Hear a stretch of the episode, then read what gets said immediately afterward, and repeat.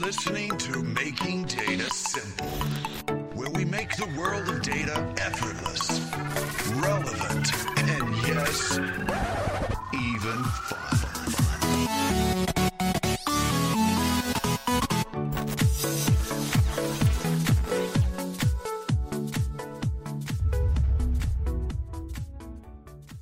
Hey, I want to um, take this and, and pivot. I want to ask you some specific questions. They're not necessarily personal questions. What they are is just your view on some of this, what we just went through.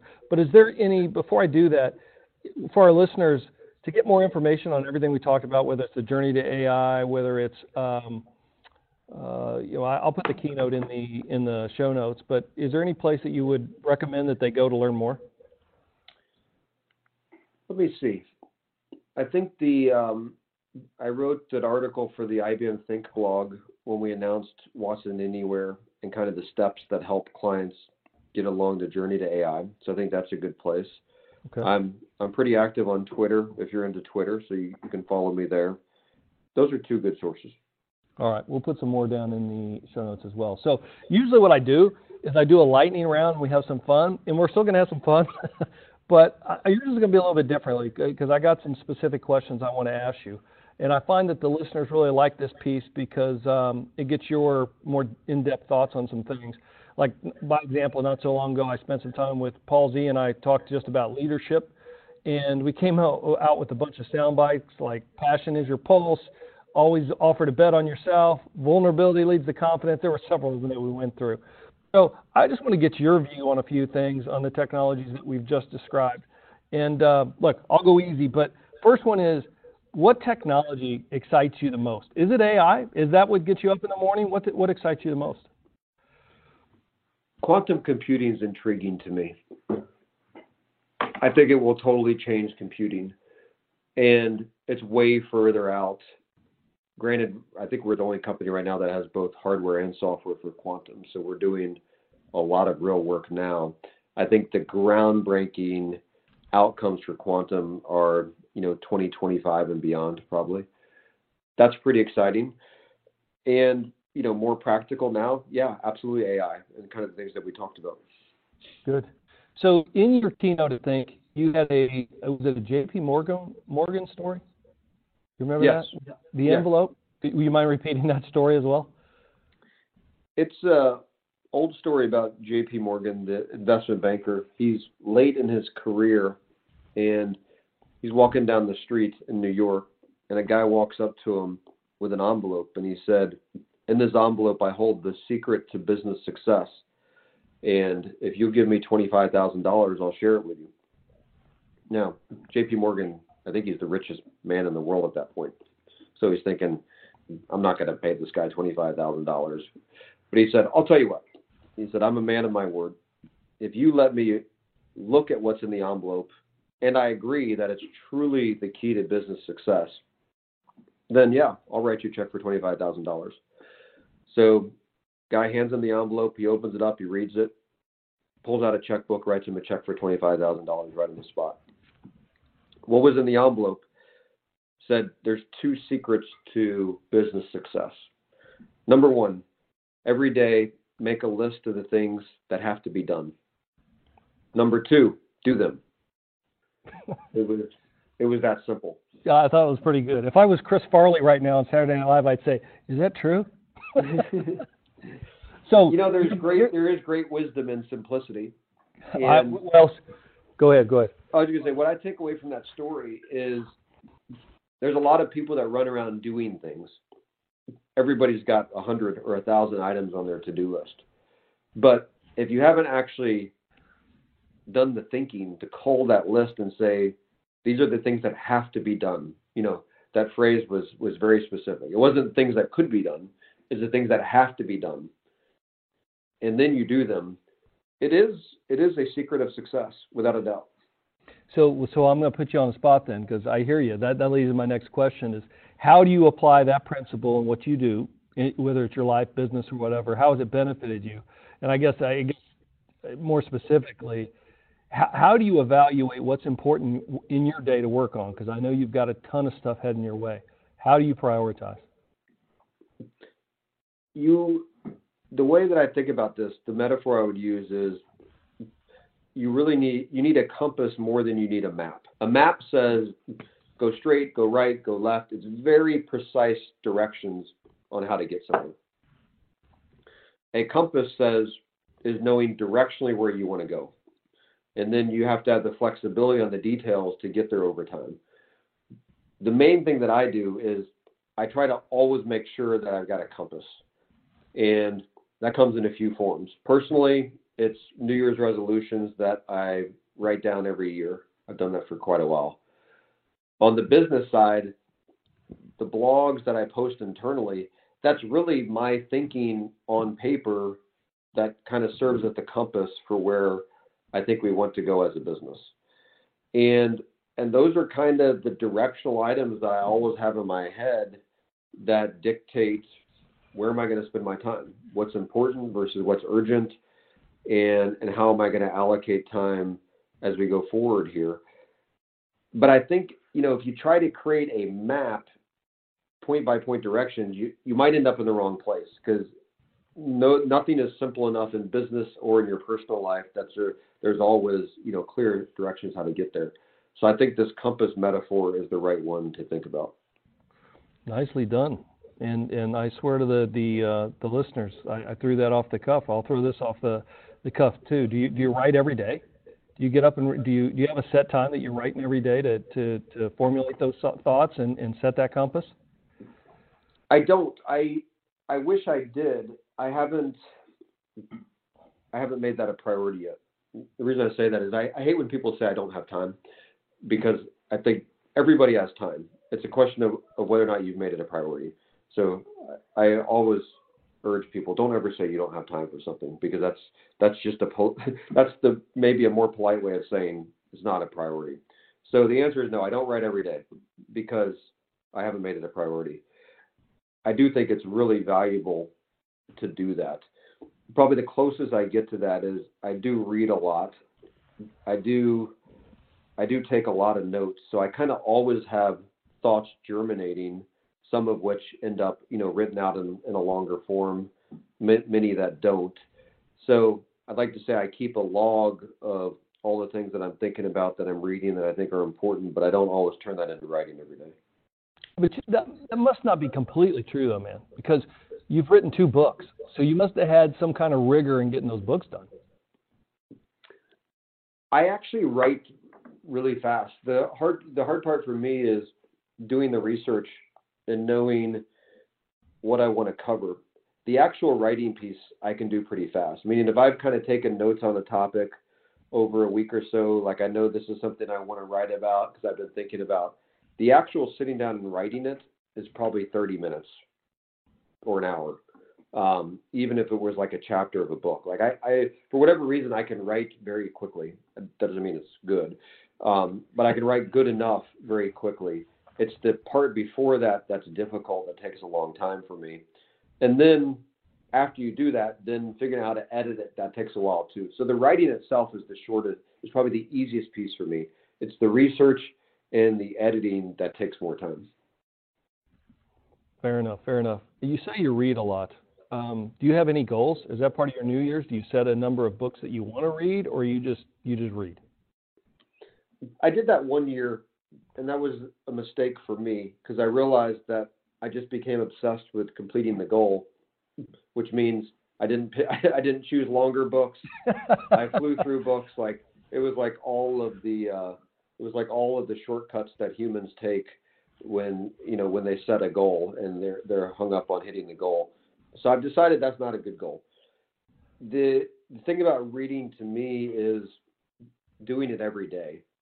So I read every night before I go to bed. That's without a doubt. I try to do some reading in the morning as well. That's not every day, but that's most days before before the day kind of takes off. And reading is it's like compound interest. It's about doing a little bit all the time consistently.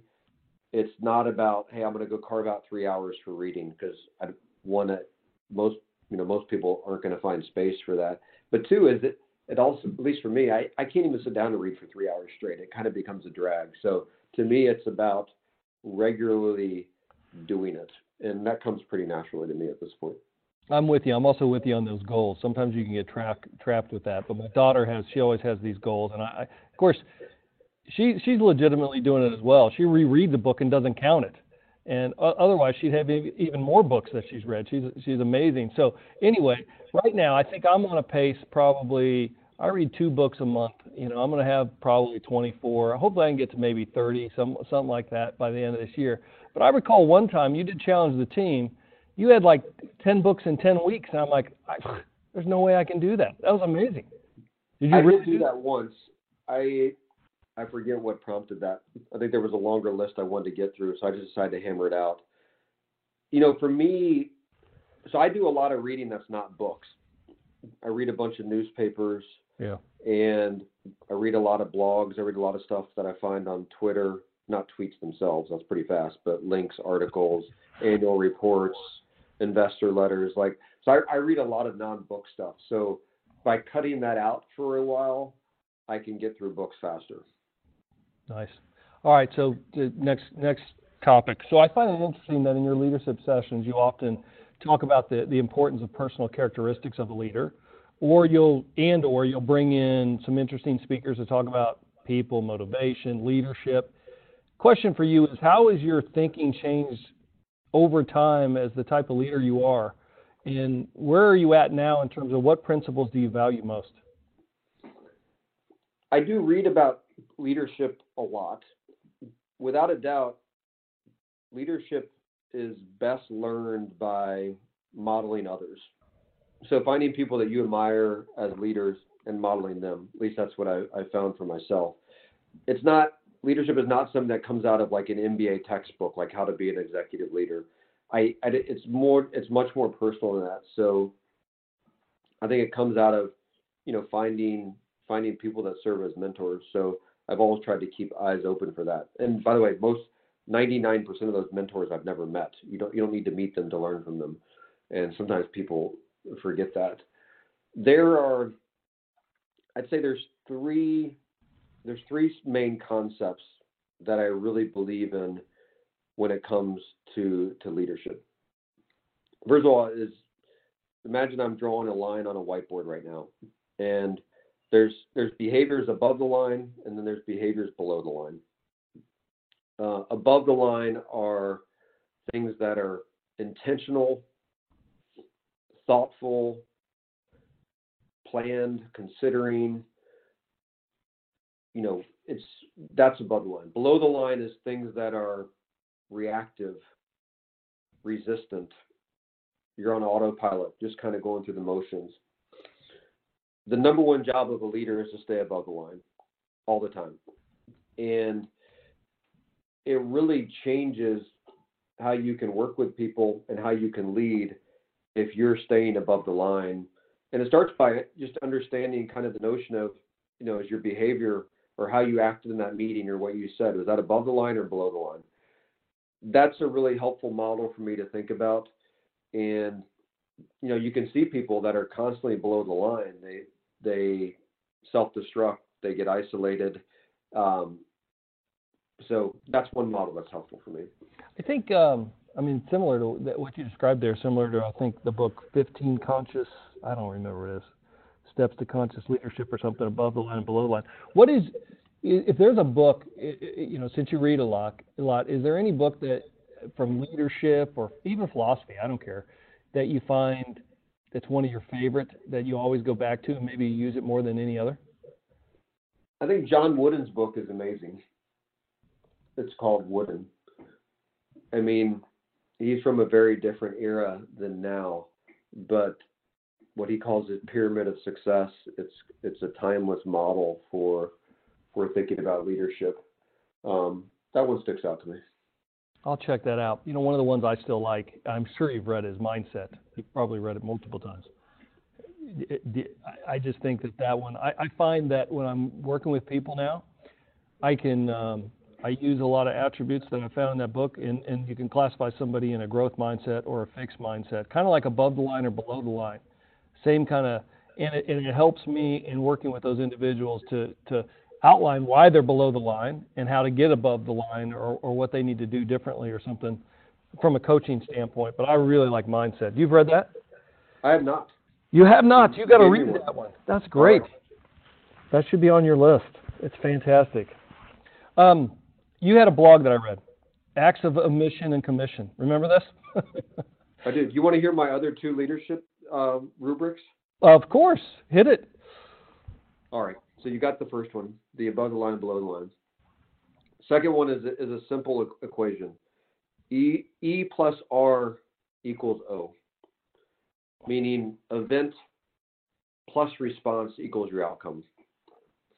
For most people, when something bad happens, an event, they have a bad meeting, they have a bad day, they have a bad quarter, they have a bad month, they they think that's their outcome, and they kind of spiral into well, depression would be the, the far end of the curve, but they get down on themselves, they lose confidence because in their mind, the event, meaning what happened, that's their outcome. What I've found for every great leader, the event is not the outcome. It's the event plus how you respond to the event that is your outcome. And this is why I think this is why I think sports is great for people when they're growing up because in sports you lose way more than you win. At least I did my whole life. And it kind of teaches you you got to build a, you know, when something bad happens, you got to be able to respond because that will dictate your real outcome. So, so that's the that's another one I keep in mind. And the last one is more about teams, and I think I think this is generally true. It, the, the I call it 10-80-10, which is in any team you lead, 10% of the people are the absolute stars. They're always above the line. They're always doing all the right things. They're strategic, but they're execution focused. They're doing all the right things. That's 10%. 80% is solid. You want them on the team. But they're but they're not 10 percenters. Sometimes they go below the line. Sometimes they have to be reminded what to do. Sometimes sometimes they have to be told what to do. That's 80%. And then the other 10%, these are the people that you don't want on the team. They're just they're always below the line. They're doing the wrong things. They're you know they're in their own they're in their own world. That that it's easy to decide what to do with that 10%. But the real challenge of every leader is how do I get the 80 percenters into the 10%? And I think some people think that great leadership is I've got to go hire a bunch of 10 percenters. Unfortunately, they're they're not available. That that's why they're 10 percenters. That's why they're at the top. So they're not available. So the, the real challenge of a leader is how can I make my 80 percenters 10 percenters? And I I don't think people always approach it that way. Fantastic. So, uh, and apologize if I cut you off there. I, I got all three of them. So, above the line, that was the, the or below the line. The E plus R equals O. What'd you call the last one? It was the 10 10 80 80 10. 10. Oh, 10 80 10. All right, I got it then. And I'm with These you are on not these are not my ideas, by the way. This is a group. I think it came from it's a company called Focus Three. I want to say their name is. I forget exactly, but I just stuff I've read through the years that stuck with me. Was that a book or is it uh, on Focus 3 or is it just blog? I or- forget. I honestly forget where I saw it. Don't know. I, I often, uh, I'm with you on the sports. Uh, one of my favorite, of course, it's getting old now. My kids don't even recognize Michael Jordan anymore, but nobody does. But, uh, you know, still one of the best basketball, if not the greatest. And I love the quote where he says, I've missed more than 9,000 shots in my career. I've lost more than 300 games. 26 times I've been trusted to make the game winning shot, and I missed. And that's why I'm great. Yeah. I think that's one of the best quotes there is out there. All right. I, I got another question for you, but I don't want to cut you off again. You got any more? No, no, no. Let's go on. Keep moving. All right. All right. So this is a good liaison, uh, exactly with what you said before, because in your blog, the acts of omission and commission, you reference the risk of doing nothing versus failure in, in doing something. And uh, what I wanted to do is elaborate on your use of this principle in decision making. And for those that may feel like they're stuck or feel for, fear, fearful of trying something, how do you give them the encouragement to, to you know jump off the edge? Let's describe what that means a little bit. So an act of commission. That's that's where you did something. And look, if you stick your neck out, you make a decision, you decide to do something. Sometimes that's not going to work out, um, but that's fine. you got to um, you know sometimes you gotta you gotta do that and know that they may not work out. So active commission is something that you do. An active omission is something that you choose not to do. It's the decision that didn't that wasn't made or something you decided not to do. And as I evaluate leaders and I look at teams, I think people often focus on just, you know, what are the acts of commission? What did somebody do? Did it work? Did it not? And this idea of acts of omission is all, is honestly just as important. Meaning, sometimes the right thing to do is to do nothing. That's a good one. Sometimes, when there's a tough problem, people turn their head and go the other way. So it's an act of omission, and it's a bad one because they basically ran away from the problem. So it's just a way to kind of think about people, think about behaviors. There, there is a big difference between commission and what you do, and omission and what is not done, and and either could be good or bad, but there's a big difference. Nicely done. I think that's good. I think you answered most of what I, what I said right in that that that that uh, dialogue. Hey, um, what kind of competitor is IBM? Where would you like to see us? Fierce competitor. I'm glad you said that because that matches your blog, The Fierce Competitor. That's really, I mean, to use use the book name that you gave, that is about a mindset and an attitude. And look, the technology industry is incredibly competitive has only gotten more competitive in the last five years, and it will only be more competitive in the next five years. So it is not for the faint of heart. It is not for the timid. It is not for the weak. It is about how can we be a fierce competitor. And the number one thing a fierce competitor does is actually listens, meaning listens to what users want, what clients want, and then aggressively pursues getting those things done that's what I want us to be. And I think we are in many respects, and I think in in some respects we can do even better. So I think it kind of makes me think of another book. Um, to be a fierce competitor, to have acts of omission and commission. I think there's a couple things. There's another book that I just read, The Courage to Be Disliked, and it talks about happiness being defined as is being meaningful and uh, you know, it, it, it really outlines again the courage and freedom is defined as not caring about what other people think as you're doing the right things in life. I think it's a pretty yeah, good book too. I agree. I read that book. I um, I really enjoyed it. I think one thing that sticks out from that book was talked about. Um, it talked about when you're, you know, when you're facing a problem or a challenge or a hardship. Um, it was you know it's a philosophical book. So it said, it said think of your hardship hardship as a storm in a teacup, meaning, yeah, it's a big problem. Yeah, it's a storm you're dealing with, but it's just right around you. Meaning you everybody personalizes and internalizes things much more. And a teacup is a very small part of the whole world, right? And so this point was your hardship is a storm in a teacup. It's just a teeny part of the world. And sometimes you got to pick your head up and realize that you know, there's a much larger community, a much bigger picture of things going on around you. I thought there was a lot of good stuff in that book.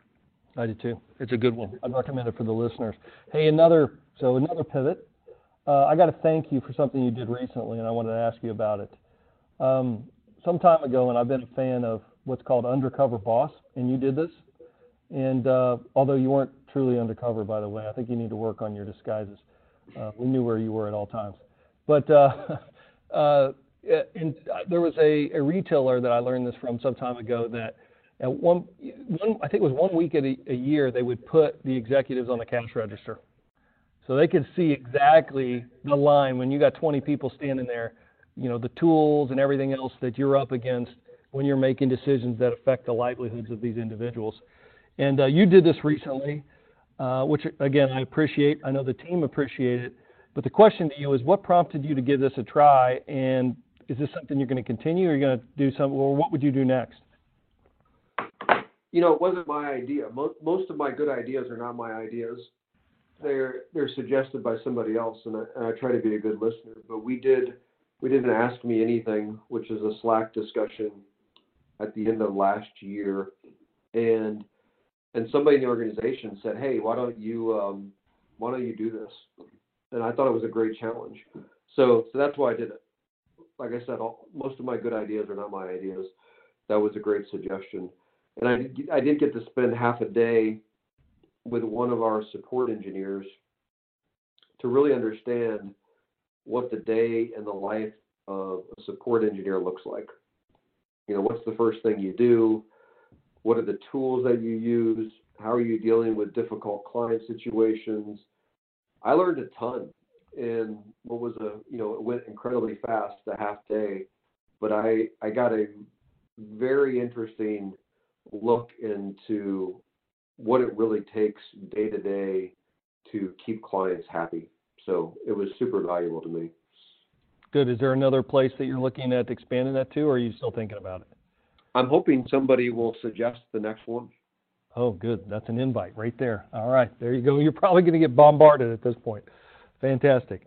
Hey, I think we may already talked about this, but there's one tweet that you sent from Michael Crichton that I thought was interesting, and I'll re- repeat it to the listeners here. It says, "If you want to be happy, forget yourself, forget all of it how you look, how you feel, how your career is going. Just drop the whole subject of you. People dedicated to something other than themselves, helping family and friends, or a political cause, or others less fortunate than they. Uh, they are the happiest people in the world. Um, is this how you're doing it? Is how you, is it, I mean, it kind of goes back to our the courage to be disliked discussion we just had. So maybe we already had this discussion, but is this the sentiment that, that fits how you're you're you're going at it? Look, I, I believe we're all put on this earth to to help others. I think that's our fundamental mission and why we're here. And so that quote resonated with me because I thought it um, I thought it brought it to life. And that doesn't mean you know it's not easy, right? I mean everybody gets caught up in their personal life, their careers, their families, things that are going on. But we always got to realize that we're here for for for bigger reasons, and it helps to keep things a little bit in perspective. the, the irony of that quote is that it came out of the book "Who Is Michael Ovitz," which was like a 400-page self-serving book by Michael Ovitz about Michael Ovitz about how amazing he is. so, so that's the incredible irony of the quote. The that said, I actually the book was relatively entertaining, especially if you like movies, because it kind of goes through a lot of history of movies. Um, but that's what I thought was funny about the quote was it came out of the most self-serving book I've probably ever read. Nicely done. All right, I think this is going to be my last question. So I would ask you, and it's I'm going to ask you this question, but I'm going to give it a different context for it. I said, where, where here's the question: Where do you see yourself in five years, and or what's next for you? I guess those are two different questions, but where do you see yourself in five years? But I'll, I'll phrase it a little bit differently if I had this podcast, and I doubt if I do, but in five years and I had you back on, what would you be excited to tell me about? Hopefully, not a lot would change in terms of, you know, my goal is how do I positively impact and, and influence others. I think that's largely how I got to where, where I am today and what I want to do in the future. I don't think I don't think that principle would be any different. I don't know where I'm going to be. Um, no idea. Um, you know, I've always been curious to try new things. I joined IBM in consulting. I worked in microelectronics for a while, which had nothing to do with consulting. Came to software, knew nothing about software. think I've learned a good bit. So, so my my eyes are always open to, you know, what catches my curiosity or interest. But I hope that I'm doing data and AI in five years in IBM. That's my goal.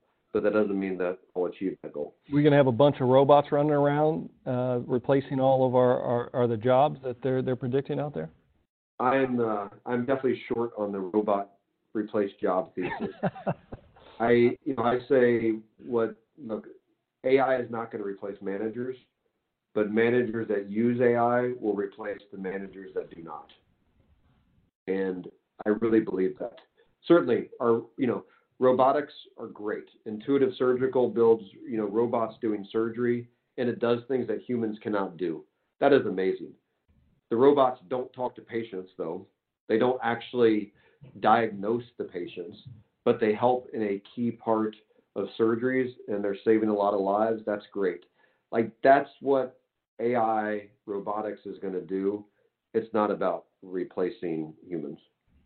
I think we'll end there. That's fantastic. This is great, man. You're awesome. I appreciate you coming on. Is there anything we didn't hit? I thought we got it pretty well. We got both sides. We got uh, you know technology, and we also talked about leadership. Is there anything that I left unsaid?